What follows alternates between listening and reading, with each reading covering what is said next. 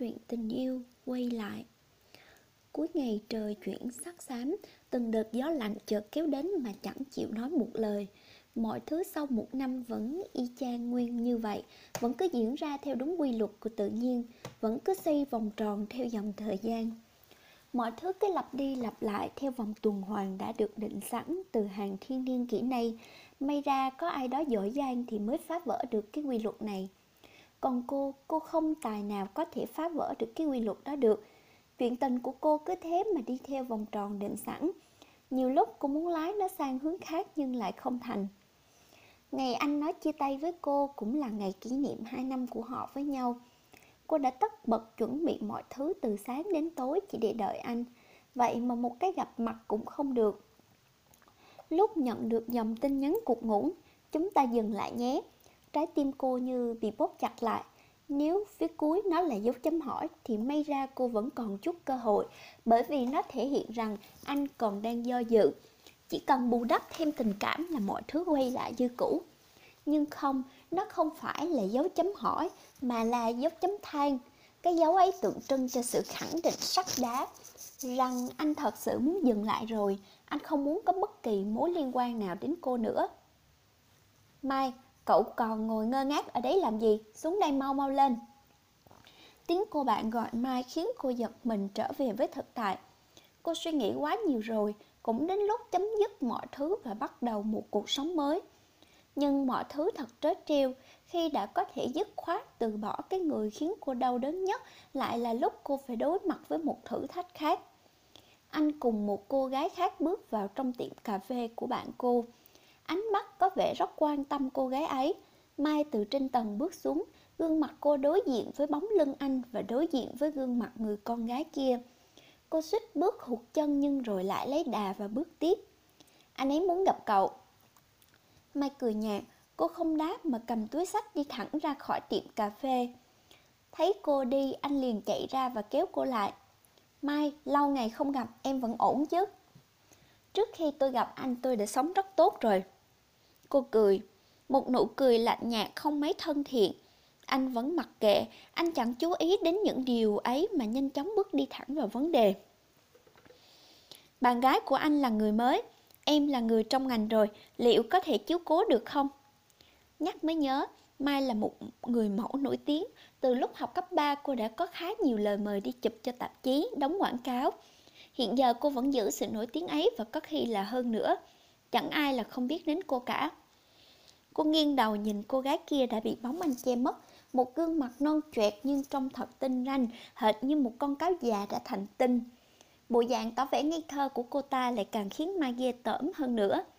Tôi không giúp. Tại vì tôi chia tay em nên mới vậy đúng không? Anh nhíu mày nhìn và đổ tội cho tôi. Trên khốn này dám ăn nói như vậy với tôi hay sao? Một gã tồi rất hợp với một con cáo ma rảnh đấy. Tại sao tôi phải toan tính như vậy chứ? Tôi là một người công tư phân minh, không đem việc tư vào việc công. Còn anh với con nhóc kia thì sao? Không phải là đang lợi dụng chúng thân tình để nhờ vả hả? Tôi thấy đôi mắt của anh trở nên sâu thăm thẳm, có chút gì đó mang mát buồn. Giọng anh nghẹn ngào. Mai, anh biết khi đó là anh không tốt, nhưng thật sự khi đó chúng ta không có hợp nhau. Bây giờ em không yêu anh, em ghét anh, nhưng xin em có thể giúp đỡ cô ấy được không? Em hãy nể gã người yêu cũ này đi. Cô lại bị rung động bởi anh. Lúc nào cô cũng ngu ngốc và đi tin vào lời anh mà chưa chắc nó là sự thật. Cô mỉm cười nhìn anh rồi gật đầu. Tôi sẽ giúp bạn gái của anh Quân ạ. À. Vì phải tập luyện cho cô bạn gái của anh nên gần như ngày nào anh cũng đến chỗ của Mai. Thỉnh thoảng vào những ngày nghỉ rỗi rãi anh cũng mua đồ đến cho cô để coi như là cảm ơn cô đã đối đãi tốt với người bạn gái của mình. Anh càng làm như thế lại càng khiến trái tim của cô thổn thức. Cô đón nhận nó hệt như rằng anh đang là gã khờ của cô. Cô cứ lầm tưởng rằng đó là tình cảm anh dành cho cô, nhưng thật ra thì tất cả cũng chỉ là một phần hối lộ mà thôi. Anh và cô dần cũng trở nên gắn bó và thân thiết hơn từ lúc nào không hay. Nhiều lúc anh còn bỗng dưng quan tâm chăm sóc cho cô mà không hề chủ định trước. Mai, em rảnh không? Chúng ta đi ăn tối nhé. Cô do dự một hồi rồi liền đồng ý. Anh cầm điện thoại lên và nhắn cho cô bạn gái.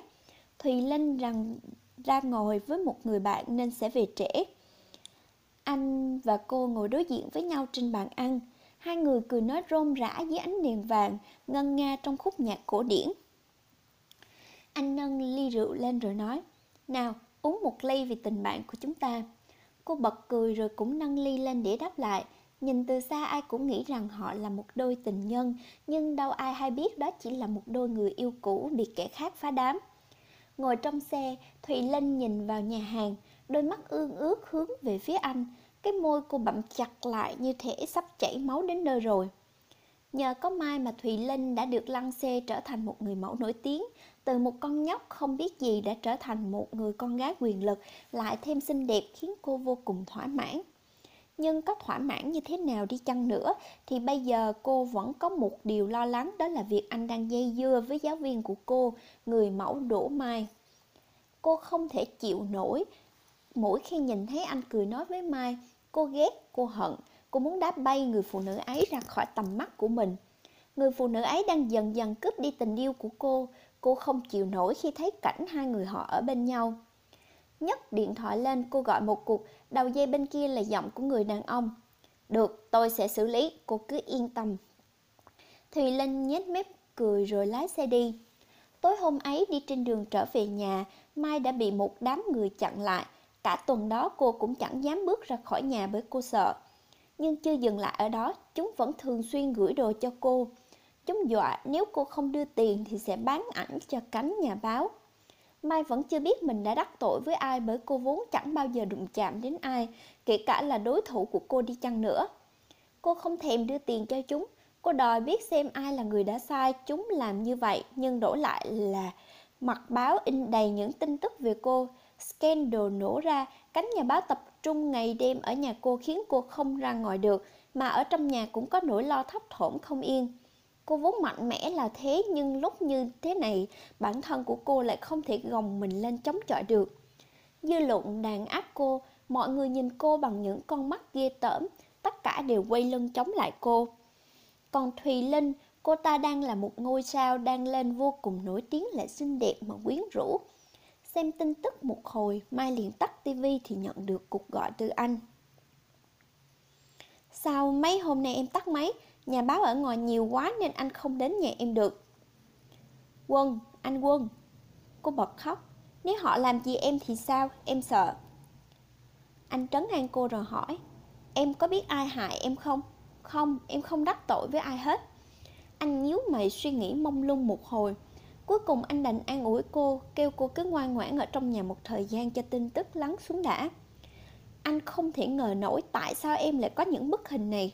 Quân quát lên với Thùy Linh, em không biết, không phải em, chắc có người hại em.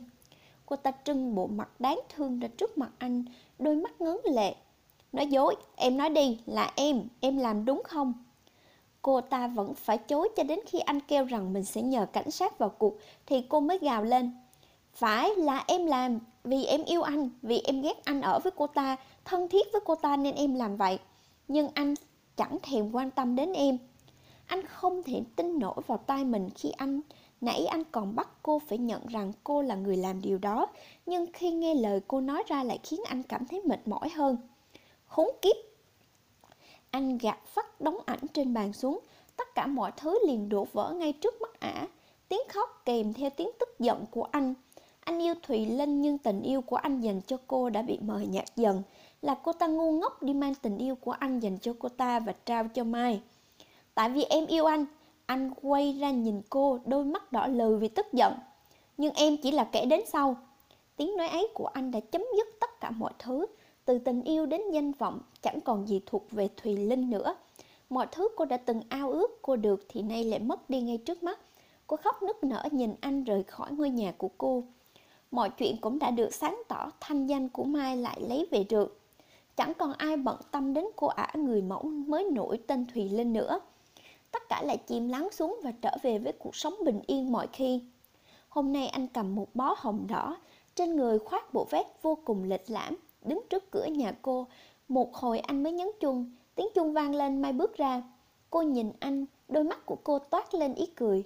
Khoảng thời gian qua đủ để chứng minh rằng tình cảm của anh dành cho là khá nhiều, nhưng cô không biết liệu mình có nên tiếp tục với anh hay không, bởi cô lại sợ vào một ngày đẹp trời nào đó, anh sẽ lại nhanh chân đá bay cô đi. Thấy cô, anh liền mỉm cười. Anh trao bó hoa cho cô, tay móc hộp nhẫn trong túi ra rồi quỳ xuống trước mặt cô. Mai, anh biết quãng thời gian qua là rất là khó khăn đối với em. Đây không phải là điều anh làm để bù đắp cho em trong khoảng thời gian mà em đã bị tổn thương, bởi vì việc bù đắp chẳng có ý nghĩa gì hết. Nếu anh đã yêu em nhiều như thế thì anh không nên chia tay với em.